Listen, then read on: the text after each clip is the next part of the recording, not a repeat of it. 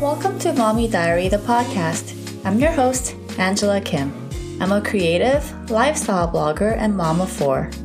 This podcast is all about honest stories of motherhood and real conversations with real mothers just like you. Unlike my Instagram account, not everything will be beautiful. I promise to be vulnerable and share stories of all the struggles and the incredible moments we all share as women and mothers. So do me a favor and screenshot this episode, add it to your IG stories, then tag me at Mommy Diary. I'd love to feature you on my Insta stories. We're all in this together, mamas. Let's dive into the show.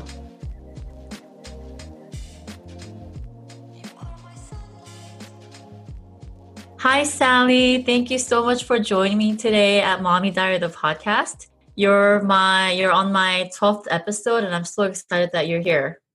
Hi, Angela. Thanks so much for having me. I'm super excited and hopefully I won't be too awkward. no, of course not. So, for those of you guys who don't know our history, me and Sally, we met on Instagram and we were just like IG friends, right, for a few years. And yeah. we, you know, DM'd for those of you that direct message back and forth. Sally was just one of those people who I felt so comfortable with. She was just so genuine, down to earth. And I used to ask her a lot of dumb, you know, blogging questions when I was still a newbie. So I consider Sally to be one of my OG blogger friends. And I'm fortunate to have her close to my home in Orange County. So we got to see each other, hang out at multiple events. So I'm just so thankful that she's here and she is so full of wisdom. So I'm so excited to talk to her today.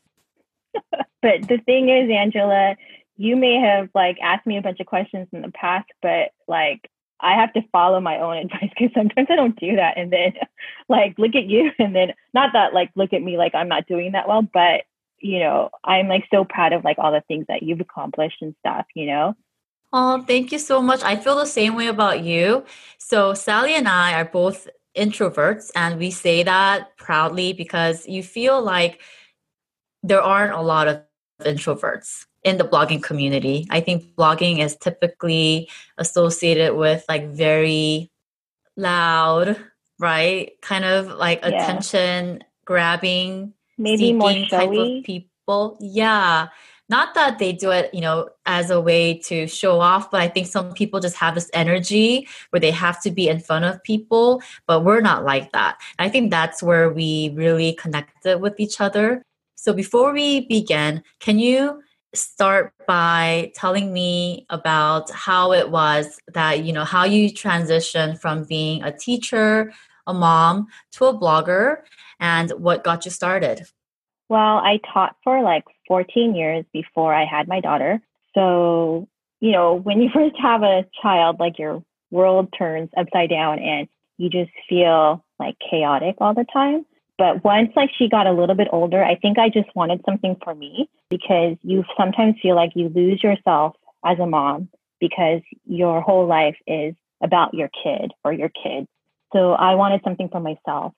But I didn't really know what it was or what I was going to be doing. But then another, like you, our mutual friend, Young, like I have known her for a long time um, through Instagram and through like a mom wedding blog chat group type of thing we were both gonna she was gonna start a blog and then she, she encouraged me to start a blog. And so i did. And the thing that's weird is because like i mean i'm not a showy person at all.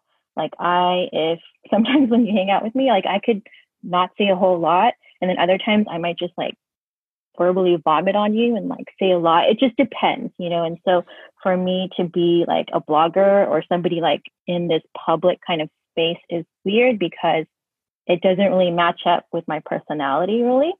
But yeah, so we I started the blog and then I joined like Facebook groups like with other bloggers and I went to conferences and like stuff like that. And that's I think how, you know, you build like a community of like colleagues and like other bloggers, you know, where you kind of help each other or like bounce ideas off of each other and stuff. And from there, like you form your own brand.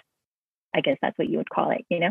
Yeah, I think you're very similar to me in that we're both, we're not totally quiet. We're just a little, I think we're shy in a large group gathering, but we still love friends and we love to talk. We love to socialize, but I think we're more selective of when and where And I think part of that and we talk about this, you know, when we're, it's just personally, I think that part of that comes from being Asian American, where we're kind of taught indirectly just to be the listener, to be the observer. I used to be really loud in my home with my family, and they always told me I was bossy and I was too loud for a girl. And, you know, you start to really like embrace that as your truth.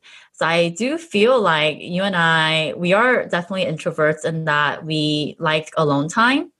Uh, we need our own space, but I do think a lot of it was conditioned too because I think we could be really fun. I find you really funny and I love to be around you. You're funny without trying to be funny, you know, and you're you have a very like um, warm spirit that's very like social, but makes me want to get to know you. I think I just try not to take things too seriously. But I feel like after I got married and after I had a kid, as I became more comfortable with who I am, is where I don't take things as seriously or myself as seriously, you know. So I think in that way, like I'm more open to different types of people and just different types of experiences, which maybe is kind of why I went into blogging and social media stuff, you know? Because like I feel like 20 years ago, Sally wouldn't have done this at all. I love that. And let's give a shout out to our girl Jiyoung. She's at Simply yeah. Every Blog, and she is another Korean American blogger.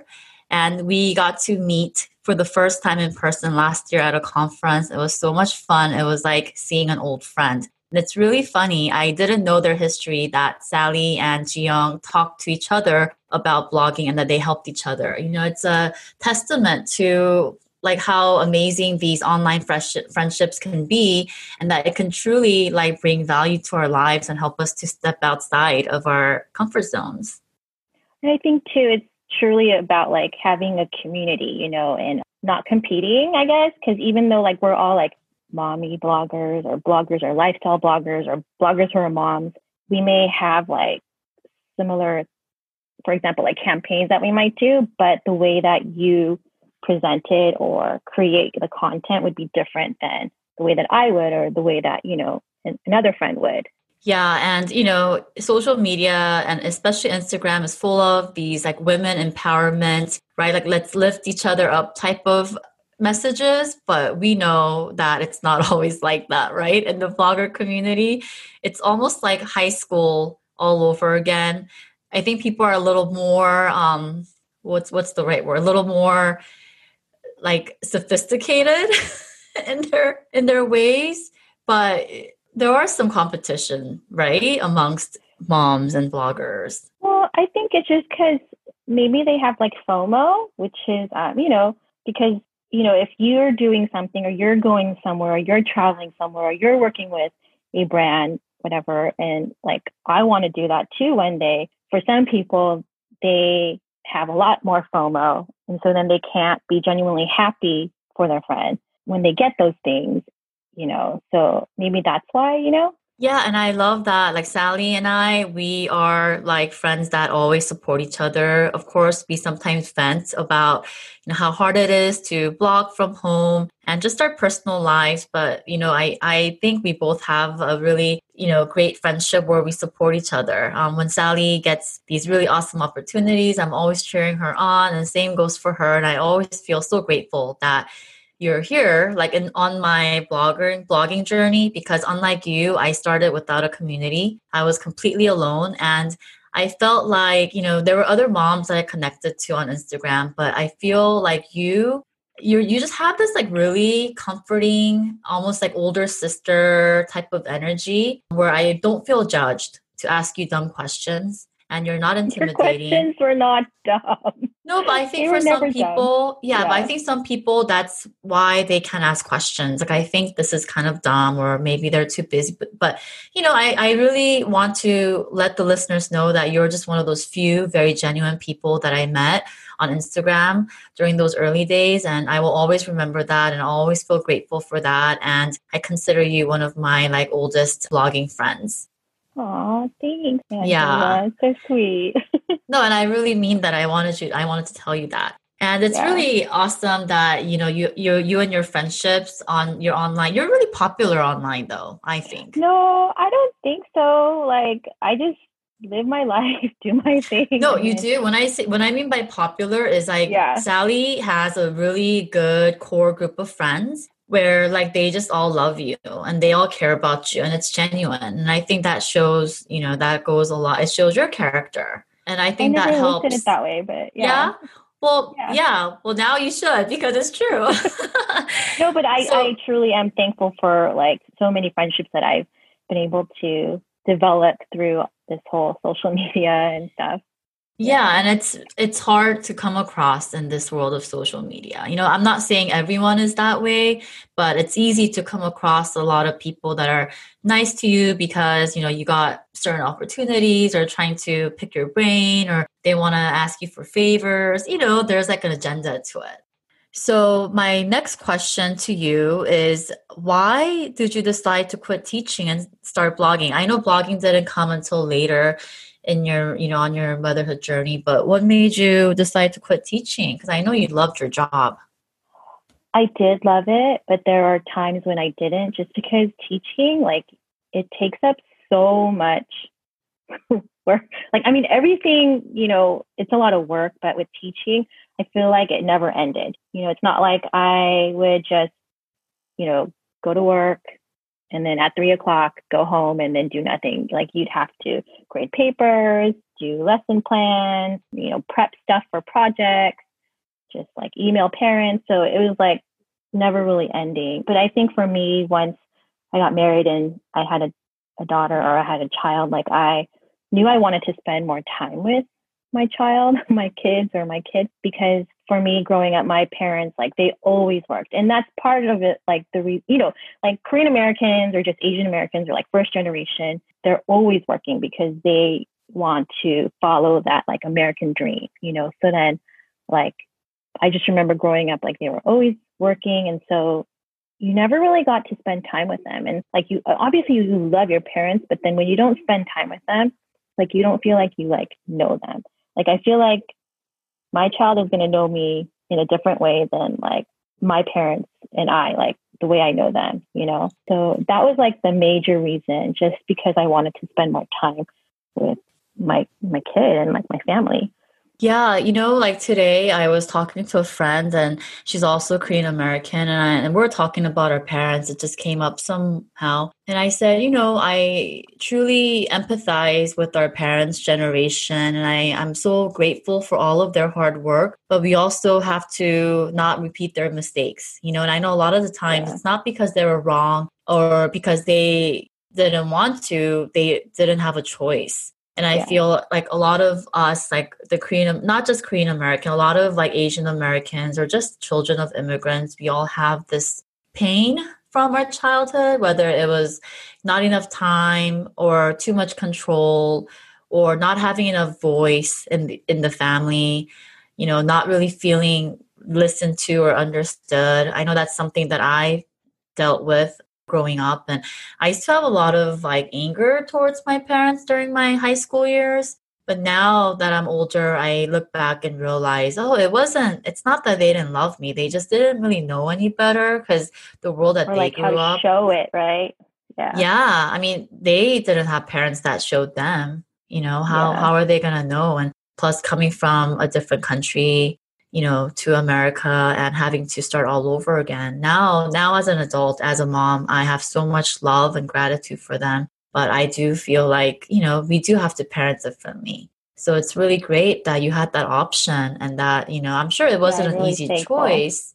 Yeah. Yeah. So, like, you always knew when you were teaching that you wanted to be a stay at home mom? No, I didn't think like once I got married and had a child, like I'm going to be like, by teaching. I think once I had my daughter and I spent more time with her, I was just like, I want to spend more time with her and watch her grow up and like not miss out on moments like her first steps or her first words or, you know, any, just any of those things. You know, I mean, because she's an only child, so like I don't miss anything. Sometimes I'm like, maybe there are some things that it's okay if I miss it, but you know, like she she like loves me and I am so grateful because I know when she's probably like a teenager, she's gonna be like, mom who? Oh my gosh, I have a um, teenager and she used to yeah. love me too. And I think she still does yeah. love me. Of but definitely no, but I it's definitely communicated in a different way. Before she was like, Oh mommy, I love you so much. Now yeah. it's more like, Mom, you know, I have to ask you something. You know, can I get yeah. this or can I go to my friend's house? It's different. Yeah. But whenever she gets like that, I remind her, I tell her, hey, do you know how much you used to love me when you were three and four? So, you know, just enjoy, enjoy your daughter. She's so adorable. And uh, like, I love that age. Yeah, it's, it's a really cute age. And just see her grow up and yeah, it's, I enjoy it for the most part. I mean, maybe like right now during quarantine, it's been a little bit much, but for the most part. I yeah. So I, I was like gonna ask you. So you homeschool your daughter. Yeah. Yeah. how the heck do you stay with your child twenty four seven? Like I'm so curious about that. Like how can you, you know, function with your child with you all the time? Well, it's hard, but I try to do something called quiet time every day. I want to try to do it up to two hours, but right now we're still only stuck at like an hour and a half basically quiet time is like her going to her room and just hanging out in there, doing whatever she wants, playing with whatever's in there, drawing, whatever. Like, I don't care. Just go in your room and hang out. And it's like a, not a punishment, but make it seem like this thing that you get to do in your room by yourself, you know, what are you going to do with it? so that's helped a lot because then it just gives me space and her space in the middle of the day. Um, because yeah, we are we are together like most of the time. And sometimes too, like I'll let her watch like a movie or like her show during the day. And I have no like guilt about that because there's always things you can learn even from that, like asking them questions about whatever it is that they're watching. Um, and talking about that. So yeah, but the quiet time is, you know, it's it's good. So if you can do something like that with like your kids during the middle of the day, I like, need just that. Work, work yourself up to like you know an hour and a half or two hours or longer you know that's that's like such a great idea so we do this thing called quiet time quiet game in the car because our kids get so loud and yeah. it spreads like wildfire if one kid is loud and it all kind of whole everyone gets loud so yeah. we do have that on like road trips you know we'll say okay yeah. whoever talks first loses everyone's yeah. everyone just shuts up and then everyone just kind of looks at each other to make sure no one's talking and then you know it's nice i think the quiet time is needed for the kids too because yeah. they they need that you know um, noise free time to just be themselves and just reflect and just be but how do you get them to do that in the home like what happens no, when your daughter's like mommy quiet, i don't want to do that the the quiet time doesn't mean they're quiet for that whole amount of time.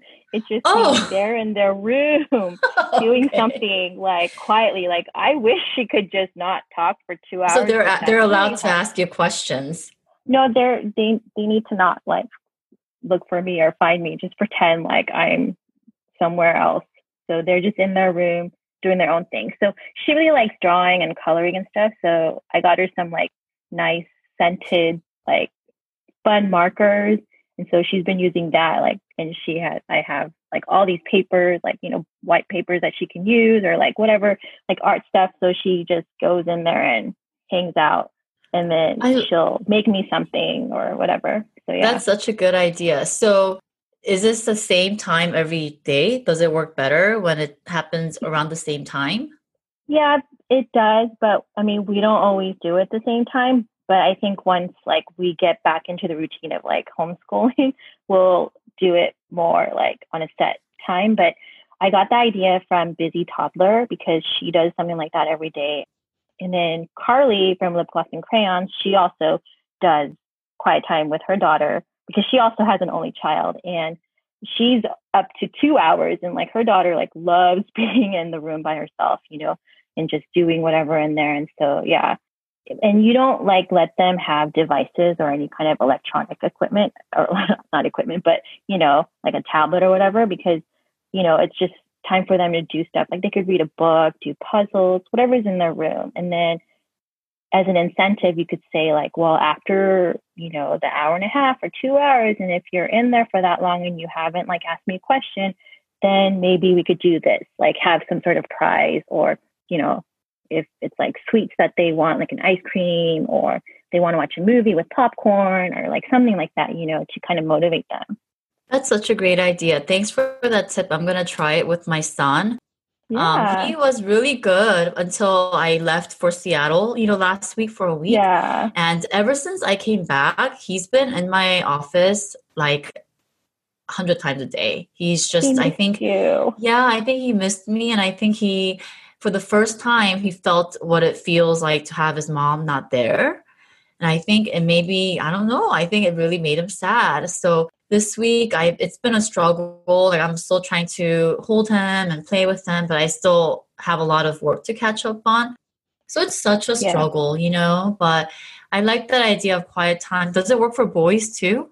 yeah, I mean just okay. but just work work your way up. So, you know, you can start with like 30 minutes a day and then um like make a big old deal of it if he's able to do it and get it like you know have some sort of like prize or something and then work like 45 minutes and then an hour, like just little by little until you can get them to do whatever amount of time that you want them to do. And I can see how great that'll be for the kids, not just educationally, but psychologically too. You know, it gives them time yeah. to be okay, like alone and just be. You know, it's a truly, yeah. I find that to be almost like meditative, like just being, you know, not worrying about anything else. You're just able to just be yourself, just be in that moment.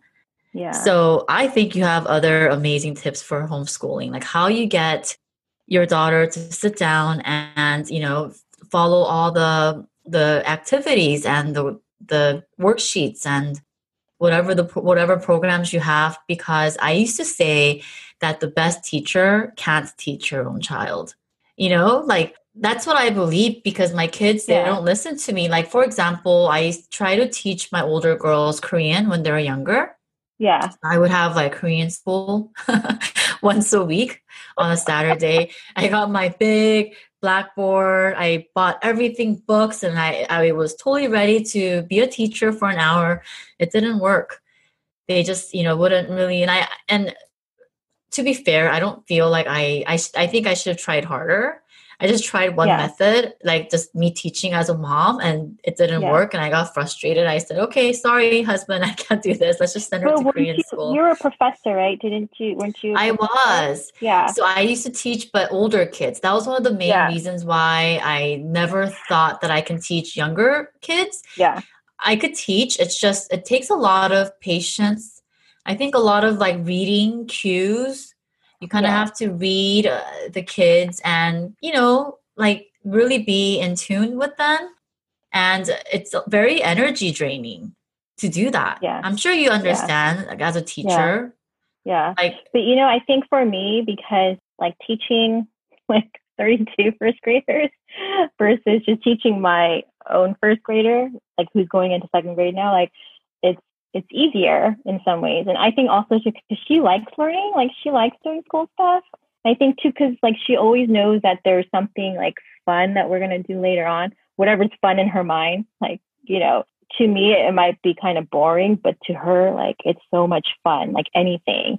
Um, so like she just, I think she has a pretty good like personality in that way where she is very easygoing and like likes to learn and likes to do things, you know? And I'm sure she gets that from you too. You know, our children, they really like take our energies if the mom yeah. is comfortable and having a good time and, you know, just like loving who she is. And I think the kids naturally become that too.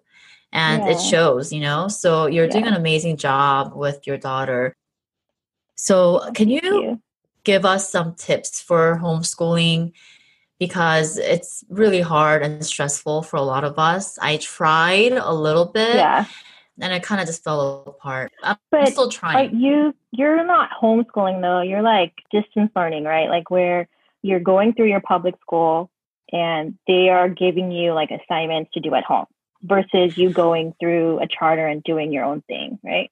Like you're yeah, you're not picking no. your own curriculum and stuff, right? No, but for my preschooler, I kind of oh, had yeah. to because, yeah, you know, he was supposed to be in preschool. So I was looking for material and yeah. I need more ideas for next school year because he won't be going back. For my oldest, I mean, not for my second second daughter, she's independent. She just, you know, does her work. But my first one, my special needs daughter too, I have to teach her things now, things that she was learning at school. You know, but before we go into that, I'm very curious to know about the process of homeschooling. I was talking to another homeschooling mama and she was talking about charter schools and this is all new to me. So can you yeah. kind of break down the steps to like how you can begin uh, homeschooling your child? Like what do you do with the district? Well, if you want to homeschool through a charter, it's harder now in California because they just passed a bill where the funding that would go with your child isn't going to be going with the child anymore. And so basically, like my homeschool charter, they had all these parents that wanted to homeschool their kids, but they're not going to get additional funding. They're only going to get the funding that they had for the kids enrolled last year, the number of kids enrolled last year. So it's a little bit harder to do that, but you don't have to go through a charter. You can also file a private school affidavit, which is a PSA that you do in October. And there's also always like tons of free curriculum and like free worksheets and stuff like that that you can find. So you don't always have to go through a charter, but it's easier because they file all the paperwork for you. You don't have to like do all that, you know? But if you wanted to homeschool, you would have to unenroll your child from your public school. You would have to either go with a charter, which, like I said, is kind of harder right now, or you file your the PSA later on um, in October. And then from there, you're you just set your own schedule. You pick your curriculum. I mean, there's always other homeschoolers who've been doing it for a long time who are willing to help you. But you can always like search for curriculum and you know whatever like your child needs. And obviously, to like certain grade levels, there's certain things that kids need to learn, and so you would need to figure that out for like your preschooler. You know, like fine motor skills, learning how to spell his name, alphabet, like knowing the sounds of them, like stuff like that, you know, counting, identifying numbers. So to homeschool, you have to go by like there should be like a national standard, right, on what the child has to learn that year. So you just go by that, and it's up to you to decide like how your child learns those. Yeah, so you would um, like you could go to the like the California education uh, website and look up like the standards for whatever grade. But like for a preschooler, like there's no like standards because preschool is optional, you know? But obviously you want them to know certain skills or have certain skills so that when they go into like kindergarten, first grade, then they'll have like the skills. But I think most of all, like you just want your child to be a good listener and to be a hard worker because academic stuff you can always like teach them. Like I don't feel like they're going to be so far behind. But if they're never like a good listener, they're it's gonna be really hard for them for the rest of their life. How can we do that? Because you know, when I had, and I don't want to say this is like a boy thing, because yeah. that could be totally like stereotyping. But in yeah. my case, my daughters were definitely a lot easier to teach. Um, yeah. They're able to sit down and stay on task for longer. My son, I know, I mean, he's three turning four. He's all over the place. I sit him down. Hey, you know, hey, honey, this is this. We're gonna learn to write your name, and he'll kind of just follow it, and he'll just like scribble all over the paper, and he'll just throw the paper off the table, and that's that's it. Like he doesn't listen. Have you ever tried like going outside and um like I always ask if like parents do this where maybe he likes to move around a lot, so then write letters, write all the alphabet or letters that you want him to like be able to identify, like write those on the sidewalk or like in, on the concrete, and have him just jump on it and tell you like what that sound is or what that letter is, you know? Like is oh, that I like that idea. B or, you know, and then eventually later on when he's older, you can even do like words or like colors, you know, get different colored chalk and say like what color is that? You know, go hop three times on the blue circle or you know stuff like that so because maybe he just needs to like move he doesn't want to sit and just like write stuff you know um, that is such a great idea. he idea. might have a hard time like just holding his pencil anyways too because he's you know he's is he three now yeah just have him like move around I love that that side yeah. sidewalk idea. That would totally work with them. He loves sidewalk chalk, which I have. Yeah. Um, I only used it just for drawing things, but like creativity. But I never thought about using it for colors and for letters, even for math. Right? You can do yeah. anything outside. You can like write the numbers on there and have him like count as he's like hopping on them. There's like if you Google um, chalk obstacle courses, people will do like things on the, you know, they'll draw like, you know, squares and then like left foot, right foot, like all these things on the on the sidewalk, and then they have to do like the kids have to do a little obstacle course, name the colors or do the problem or read the word or identify the color or the shape. And so yeah, those are all just kind of I guess like fun things to do that's like learning, but then they don't really know they're learning because it's not just doing a worksheet, you know? Yeah, and I think that's like it works better. It's more hands-on learning. And yeah. I used to learn about it and and I used to even teach it, but I forgot it from my own child. I think a lot of the times it's just where you don't have the time and the patience. Yeah. Yeah. Especially when I have things like waiting for me, I tend to rush through this. But I'm realizing now with fall, a lot of cl- uh, schools are closing or they're just open for virtual like distance learning. A lot of yeah. us are scared. Us average moms who don't have teaching background. I don't think you have to have a teaching background in order to like teach because I've heard that a lot. Like a lot of people will DM me and say like I can't teach because I don't I was never a teacher. But like I would just tell them, you know, you were always your child's first teacher. Um, you know, like they didn't learn how to do any of the stuff that they know up until like you send them off to school without like you guiding them and teaching them and leading them. And so to have that kind of mindset and like heart and confidence in yourself that you can do it, you know? And if you don't know how to do something, like look it up because that's what I always do too. Whenever like I don't know how to do something, I'll just look it up and then find the information and go from there. Yeah, that's such great feedback. I love that.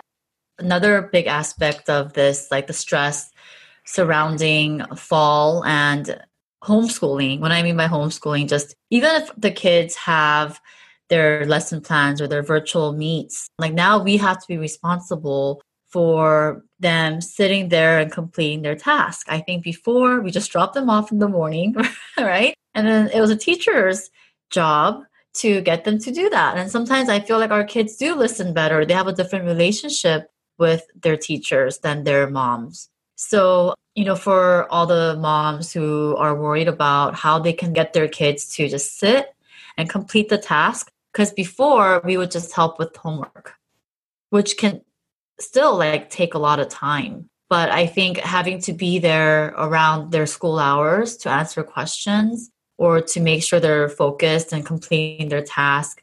And I know some kids need that extra support like follow yeah. through. Hey, like, did you do this? Hey, do you know what you're supposed to do for this class? What can we do? How, what can we do to support our children better without losing our patience? Do you have any tips for that? I would say breathe because sometimes when I get really frustrated with things, like if I just take a breath and sometimes I have to do like a really deep breath and then let it out, like I just feel calmer instantly, you know? So I would just say breathe and I, I know that's like a lot on like especially moms they feel like they have so much to do anyways and then there's like this teaching component that's kind of like on them too but that you do set the tone for anything that happens in your home you know whether it's teaching or child rearing whatever like you set the tone and to have that in mind and to know that this whatever's happening right now is not going to be forever. We don't know when it's going to stop or when it's when it's going to end but we know that it it's not going to be forever. Fast.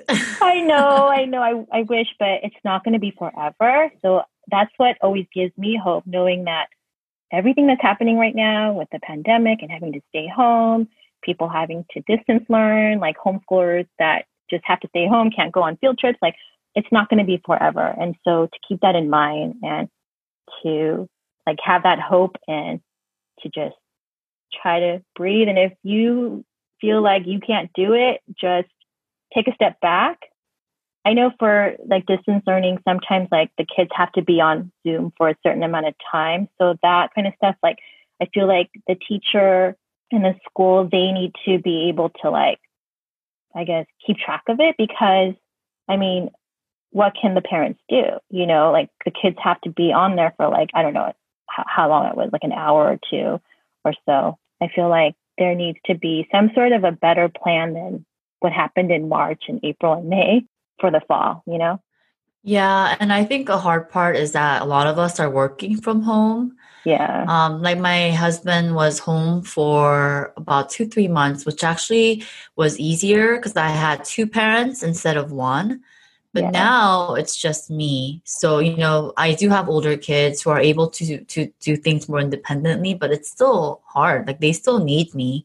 Yeah. So I think a big part of the struggle comes from the fact that we have other responsibilities on top of making sure that our kids are learning during the Yeah. day. Um, before, we didn't really have to worry about that. We just dropped them off and picked them up and just ask how their day was and help with their homework. But now it's that con- it's the mental load of worrying. And if things don't go well, if they're not learning, you feel guilty. And naturally, it's the moms who feel more pressure and guilt than the dads.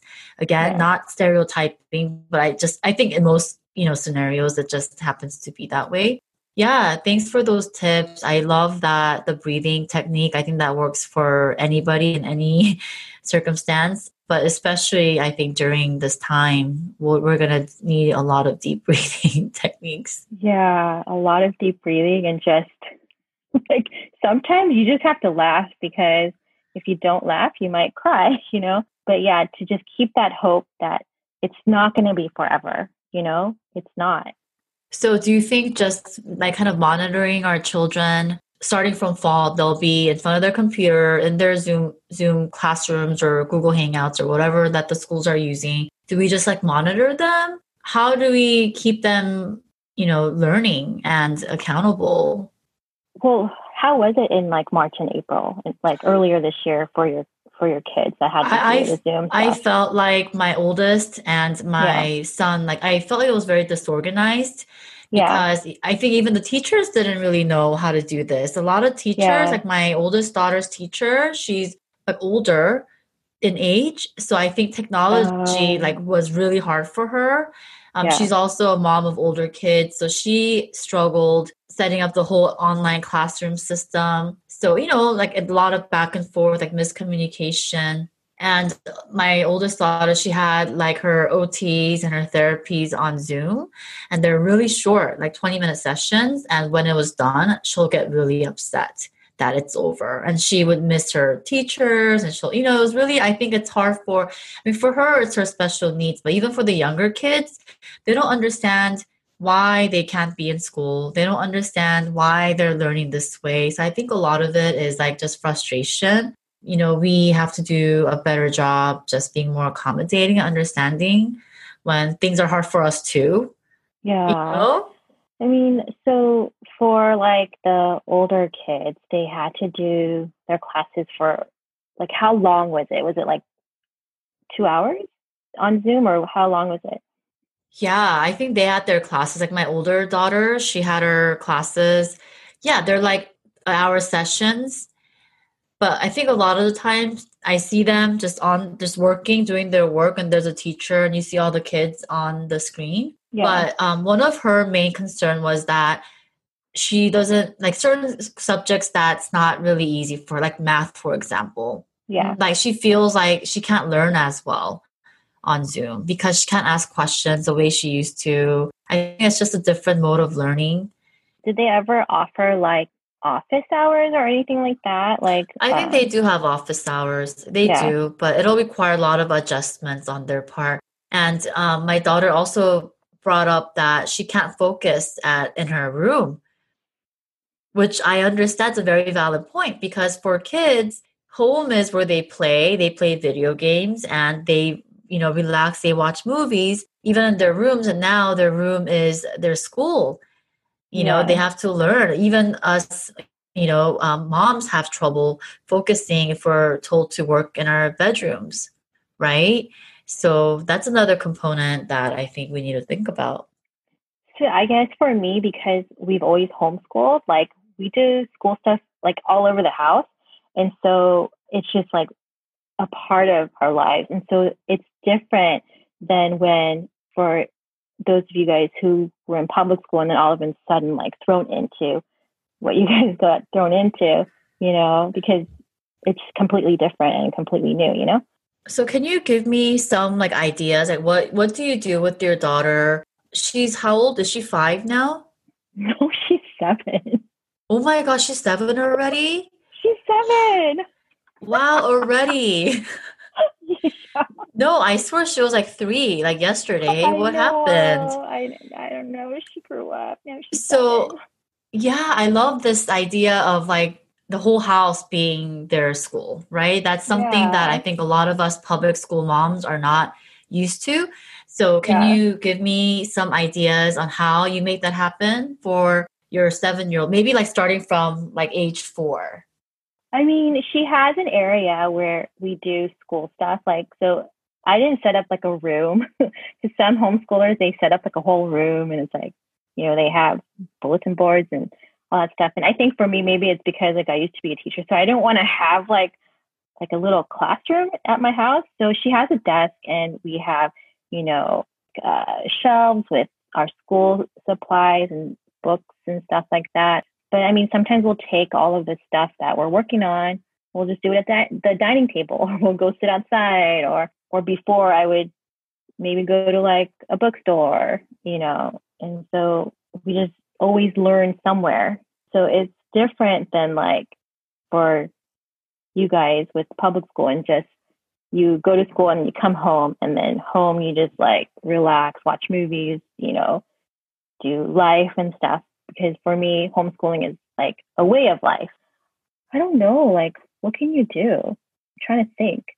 Maybe it's like something like has to shift like mentally where you don't just view like school as something so rigid and like because I think sometimes maybe like kids, especially like teenagers, maybe this is you know being like generalizing, but they might not like school because they think of it as not boring, but you know it's it's not as fun, I guess, when you're older, like in high school and stuff, than when you were younger. You know, It becomes really like institutionalized. You become very Yeah. institutionalized. It becomes very dry, and you're just like a number. You know, it's all about test scores, and yeah, it's not. It's not. So it's like this idea of like turning your everyday life into learning, and like maybe emphasizing on the joy of learning, like every day yeah, like hey this is fun. This is exciting. This is what you get to do today. So so do you think it's like like our attitude has to shift right? Like the way we view school has to shift.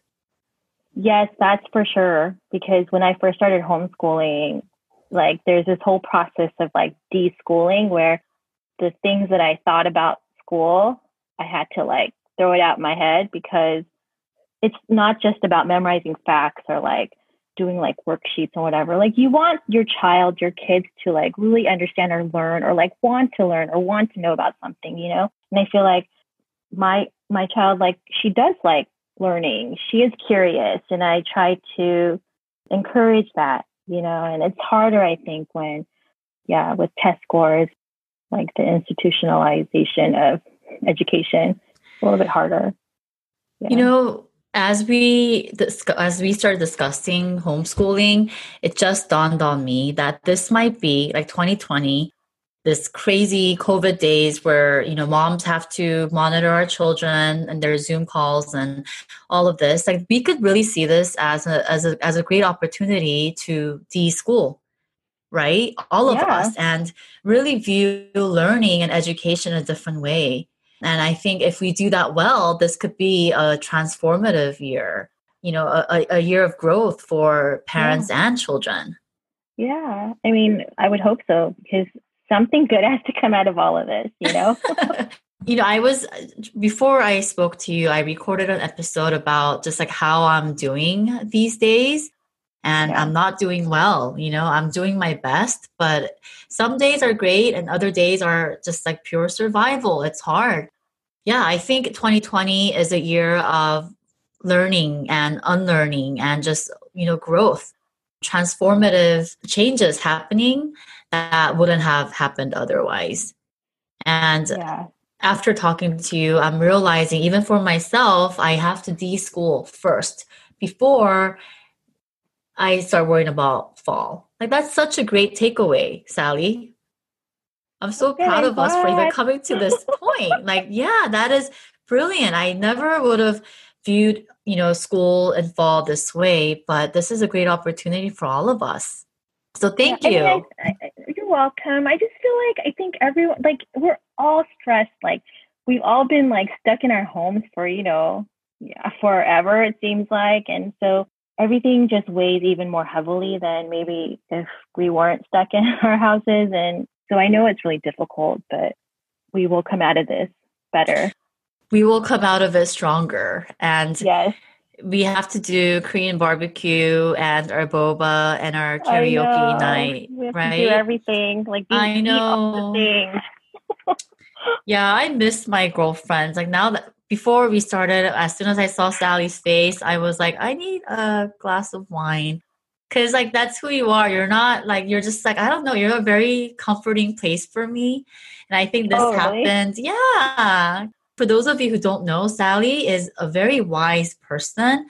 If you just look at her Instagram page, it's easy to think, oh, she's just all happy Disney homeschooling mama. Like there isn't, you know, like a lot of wisdom there, like life wisdom, but there are a ton in Sally's page, her blog, and in her head.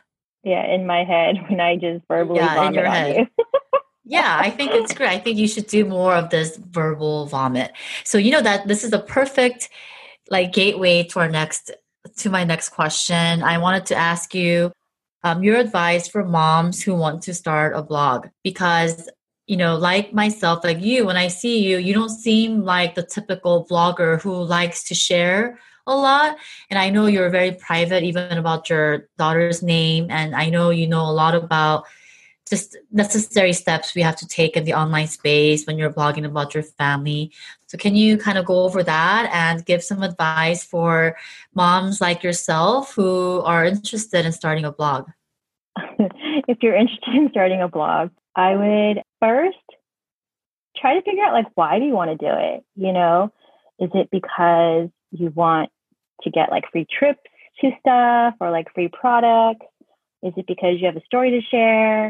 Is it because you want like a million Instagram followers or like what? You know, for some people, it might be because they want to like have a place to unload their creativity, like an outlet to have something that's your own. Because i think for me like i said i wanted something that was my own. Because this instagram even though like i put my family in there and my daughter like i put less of them and it's more about like me and not like it's all about me but you know it's about my life with my family. So i guess my first question would be like why do you want to do it you know? And then once you figure out why you want to do it just be yourself you know? So last last august I went to like this conference where I got picked out of like thousands of applicants, I guess, and they only picked like 20 people to go. And, you know, I had, I had to pay for like a little bit of it, but I was really shocked that I got picked. But I went and I met this girl, LaShawn, and I had my account like in my blog, like kind of like evaluated by her. And she basically asked me, like, what is it about you that like sets you apart from anybody else? Because if you looked at my account like a year ago, I think like I love going to events and hanging out with people and like, you know, going to Disneyland and like stuff like that. But what sets me apart from every other blogger in California or Southern California, LA area that goes to events, that loves Disney, that's a mom, you know, like what sets you apart? And so I really thought about that. And I think after that, I like kind of changed the way that I approached my account and my my blog and like my business, you know. And so I put more of myself into it, like being myself and sharing who I am, like, you know, being honest about like things that I share, like being authentic, even though that word like gets tossed around so much, like you just have to be you because there's only one you, you know? Yeah. So I think like you have to, like I said, figure out why you want to do it and then just be you and then just share. Um, share stories, share things that you love. if you love Disneyland, then post about it. If you don't, then don't post about it. If you have like one child, post about your child or, you know, just like be you. And I think that's what I've been trying to do is just be myself. And if people like who I am and want to follow me and stuff like that, that's wonderful. If they don't, then I don't take it personally because that whatever online persona, like it's just a snippet of who I am. It's not all of me. And so like it doesn't matter, you know, like if somebody were to like write something that wasn't very nice, like I don't take it personally because they don't know me and I don't know them. And maybe they're having a bad day or they're just like, you know, they've been quarantined for like a year. I don't know, you know, so yeah, I don't know if that helps or that answers your question. No, definitely. I agree. I think being yourself is key. Without yeah. that, you know, you don't truly have a brand. And I completely agree that we need, like, our voice matters. I think that's something that I struggled with a lot too at the beginning of my blogging journey. There was a lot of doubt, self doubt, like, why would anyone be interested in hearing my story? Or who am I to do this? You know, a lot of just, it comes from not being confident enough. And I just want to say to those people who may be here right now that your voice matters and we all have something to offer. And there's really room for everyone because there is only one you.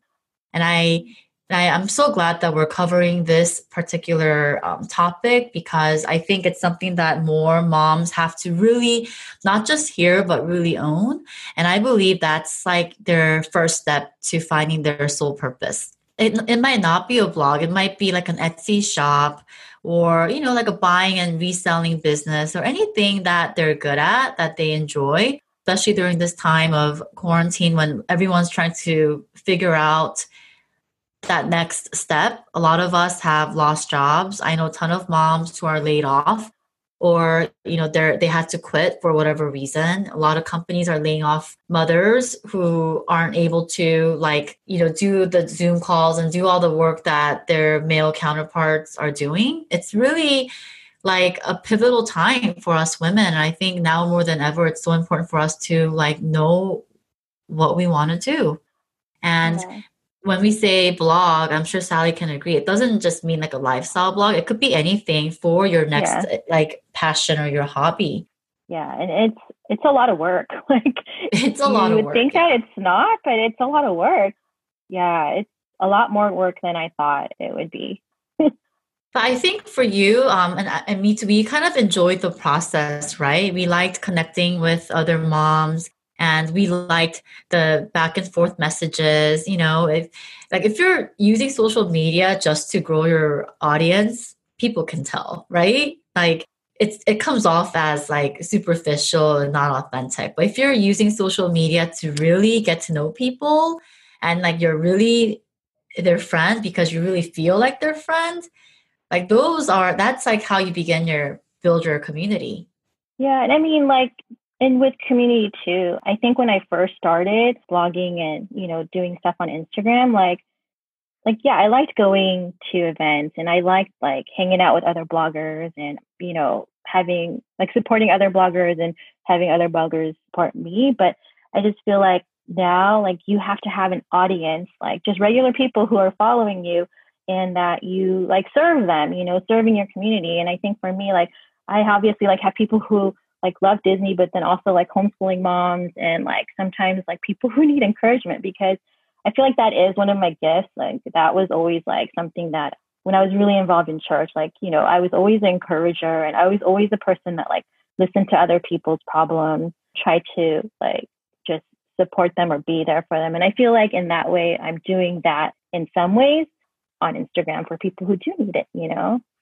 Yeah, it's like you have have a talent. It's a God-given gift and you turn that into like first you served your, you know, your church community, which is a great place to start, and then you're serving other moms, homeschooling moms or Disney loving moms or moms with only child, you know, like other other points of connection. And yeah. then I think by blogging, you're reaching even more people. Yeah. It's good, but yeah, it's a lot of work. It is a lot but it's fun. It's fun.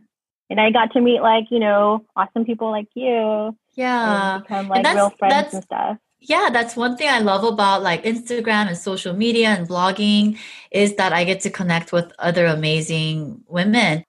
Last question to you before you go is like what do you do on those days when you're really struggling to create or do like a craft or an activity with your daughter? You know, some days just kind of feel really hard. Is there something Uh, you tell Like you mean lately or before?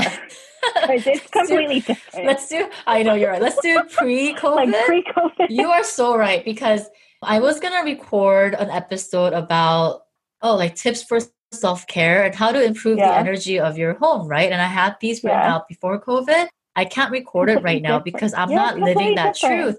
Yeah, and I can't speak on something that I don't feel good about. You know, it Yeah. doesn't feel very authentic. And right now it's I'm not there. So I can't. yeah. But yeah, let's let's do like pre-COVID and now. pre-COVID, I mean, we would just like get out of the house, you know, like Go to somewhere. Disneyland. go to Disneyland, um, you Yeah. know, eat a churro and Dole Whip and like, you know, Oh, all the Mickey like foods that are there, or just like go on a field trip or go to a park. There's like a park. like do things that house. make you happy, right? Yeah, do things that just, make like, you happy and bring you joy. Yeah, just Yeah. be outside. So Uh, how about now? sometimes I cry. Do you really? literally, yeah, sometimes like because I feel like once you cry and you let out all those emotions, you can move on and you feel better. But if you just Yeah. hold on to those like tears, then it's just like gets more like just oh like inside, and you just feel there's Korean word tap tap inside, you know, just all like. I don't know how to say it in English. I but- believe that repressed emotions can lead to physical ailments like cancer and stroke and blood pressure. A lot of it comes from just repressing a lot of emotions, even negative ones. So I am a believer of crying. Sometimes I'll just like drink a few glasses of wine and get in like this, you know, kind of more emotional, like almost like self pity. I don't mean in a bad way. It's more like like "Ugh, angela you've tried you've been working really hard sometimes like we have to do that for ourselves like oh i know it's hard i know it's not easy you know doing what you're doing just kind of keep going i have this like inner dialogue and sometimes i cry but it feels good It does feel good. I think once you cry and you let it out, like you feel better, and then you can go do whatever you need to do. But also breathing. I'm a Breathing. big, yeah, like breathing in and out, just deep breaths. That just makes you feel better. And I mean, A seen me like cry before, but like she doesn't say anything. She just leaves me alone. I think she knows. so what does what Um, do you tell your daughter when you're crying and she you know sees you like I'm not like bawling. It's just like tears are running down my face, and maybe she thinks it's sweat. I don't know. Like she doesn't really like say anything to me, but she'll just let me be. And then if she asks me anything, then I would tell her. But she doesn't ask me anything about like what was going on. And I think it's okay to say, Mommy's feeling kind of sad right now, or I'm feeling kind of tired. Like I tell um, my teenage daughter this a lot more now that she's older. I tell her, hey, Yeah. you know, I'm sorry, I'm not perfect. Sometimes Yeah. I do things or say things I'm not proud of. Yeah. So yeah, crying helps, and sometimes like looking at funny memes just to like make you laugh, or just texting a friend. I think those are the things like nowadays because. I mean, for me personally, like I still try to just stay home unless I have to go out. Yeah, and just like remembering that it's passing, that it's yeah, fleeting. it's, yeah, it's not going to be forever. I have to keep like reminding myself. I should make like a sign. Yeah, this is Yeah. not going to be forever. Well, thank you so much for your time today, Sally. It was so much Oh. fun talking to you. No, thanks, Angela, for having me. Of course. I feel like we could have talked for like another hour, but we'll save that for another time. Yeah. and I'm going to put all the show notes below, like all the links for your homeschooling tips as well as blogging tips. So if you're listening and you love what Sally's about, she's an amazing mom, amazing friend, and a homeschooling mom. And I find her truly inspiring, and I know you'll love her as well. So make sure you check out her handles and her blog. And any final words to say for moms who are really stressed out right now about what we call is homeschooling because it's getting closer, you know, it's right around the corner. I think regardless of whatever decision you make with schooling stuff, because I know districts have different options, just know that you're not going to ruin your child. You guys are going to be okay. Um, you're stronger than you think, and you're more capable than you think you are. We will all get through it. We just don't know when. We wish we knew. We just don't know. So we just have to keep holding on to that hope and encouraging each other and not judging each other for whatever choices that we make. Yeah, I agree. Less judging, more understanding, and more empathy because we're all going through something these days. Yeah, everybody. yeah. Well, thank you so much for being here, Sally. And like I always say, please keep up those homeschooling tips on your blog because that really helps moms like myself. I mean, there's a bunch inside my head that I need to like type out, but lack of motivation these days, you know? Thank yeah. you so much. It was so fun talking to you, Sally, and I can't wait to see you in person. I know. Thanks for having I me. I miss you. I miss of course, you. Thank you. Okay. Take care. Bye. Take care, you too. Bye.